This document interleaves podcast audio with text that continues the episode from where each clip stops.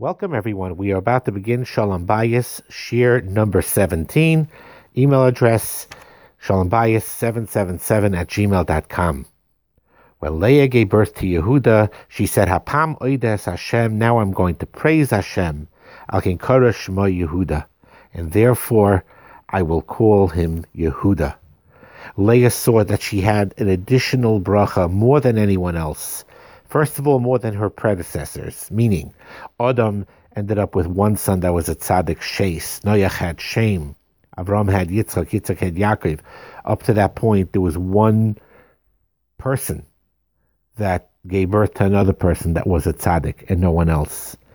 And then Leah knew b'Ruach HaKodesh, there was going to be 12 Shvatim. So three was from her chelik if you would divide it evenly between the four imahos, and now she had a fourth beyond what she expected, and certainly beyond what she had there was before, where till then no one had a schia to have a child at tzaddik except only one child in the family. And the aside is the more you receive from Hashem, the more hakaras hatoiv you need to have, and the more you thank Him. So no one before Leah thanked Hashem to the degree that she thanked him, since no one up to that time received such a great blessing as she received. And as this, by the way, is the source of the Rabbanan, of the Me'ah brachas we say every day. Why do we say so many brachas? Look at Birchas HaShachar alone, one after the other, after the other, after the other, on every on, on various details. And this is because each blessing is to remind you to be thankful to Hashem and to his kindness for us. He gave us food, he gave us health, he gave us knowledge, he gave us clothes, and so many other things. And each thing he gives us, there's a blessing within that thing. And even when there is no form of blessing on certain things, for whatever the reason may be, we learn to thank him for every single gift we receive. Now, going to Shalom Bayis area, being grateful is also a key to a successful marriage. If one is full of gratitude to one's spouse, there's little room for complaint. If your wife cook me, cooks meals, if your husband supports you, this should increase your feelings of gratitude. Now, there's no reason to be morbid. Okay, it says you know that if the Yetzer Hara overcomes you, the last resort is to remember the day of death. So this thought that I'm giving you now is a thought that you shouldn't be thinking every single day and be morbid about it. It's not healthy. But once in a while, to just contemplate on this, it pays to do that.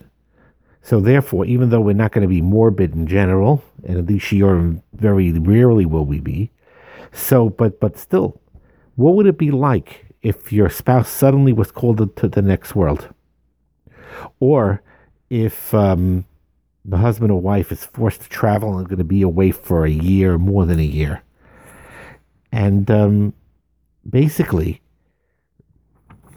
what would after that happens? How much would you want for that person to be back?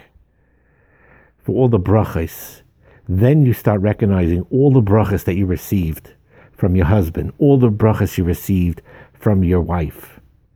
So why wait till they leave till the next world? Appreciate them now. And that's very, very important. And don't look at the trivial, yes, there will be minor aspects that will drive you crazy. And we spoke about this, and certain things that we say I know you want every uh, something new every single time, and you will get some hischachis or different angle in every single shiur, but the repeating of of some yisaidis will happen, and because the truth is, is it has to be drilled into the person, and like we said many times, don't look for trivial things that are wrong with your spouse. Look at the whole picture. No human being is perfect and you can be grateful that your spouse has certain flaws, but not major, major flaws, or in only some areas and not in others, and or not to the extent that would make the marriage a lot more difficult than it actually is now. Be thankful that you have a wife. Be thankful that you have a husband. Don't think it's a small thing. You know, we take it so much for granted after a while. How much people are dreaming to, to get married. And for the us that are married, we cannot take it to grant, for granted. And every every Eid, okay, you know, certain certain uh, um, certain circles, you wear talis gadol even before you get married. But for most of us, we don't. So you're wearing a talis gadol, and you wore it since the first day you were married. It's not nothing. Sometimes you gotta look at yourself as you're wearing the talis gadol and see what the big bracha is. And someone who wore it before could use other types of methods. Same thing with the woman, lighting the candles. And again, the same thing. There's some that have the minhag to light from Bas Mitzvah. Then there are other ways to remind you of your of your marriage. But certainly when if you started lighting from the time you became married, and now you're lighting Shabbos candles, what is chus that is? What is chus that is.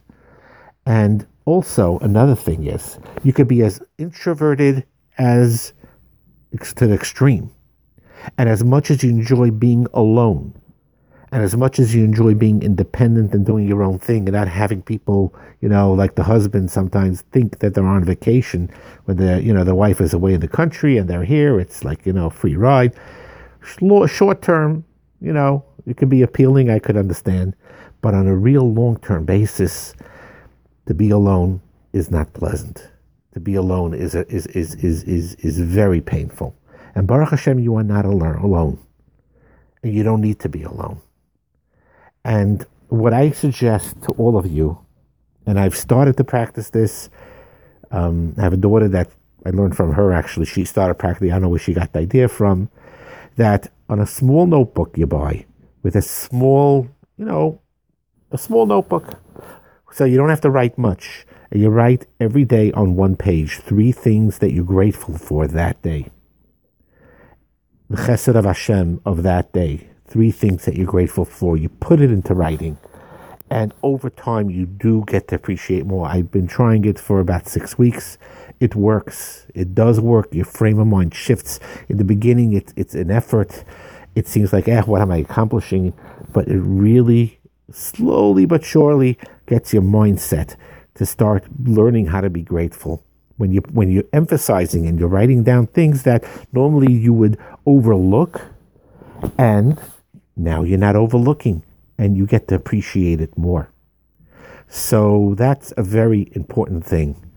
And to write, I would suggest that when you write those three things down, or you could do more, it's up to you, but you know, for a lot of people it's it's hard and you know, they have a long day, so but you could buy a small notebook. You don't have to fill up a whole page, just a little small notebook. You could write even just three simple short sentences. Thank you, Hashem uh, that I had a, a, good meal today. Thank you, Hashem, that and they call me up in Aliyah if in shul, you know, whatever, whatever it is. And one of them is worthwhile to thank Hashem for some chesed that your wife did for you, or that your husband did for you, or that you appreciate that you have your husband, that you have your wife, a particular quality. That's just a piece of advice that I recommend because it does work. The putting it in writing and writing it down, thinking of three things a day of what happened that day or what you're appreciating that day. So this is a day, sometimes you're more taka, you don't, even though there's billions of brachas, you don't think. So you think, thank God, I have some warm socks in the winter. Wh- whatever it is, nothing's too trivial. And it's like planting seeds and your Hakaras HaTayv will grow. Have a wonderful day.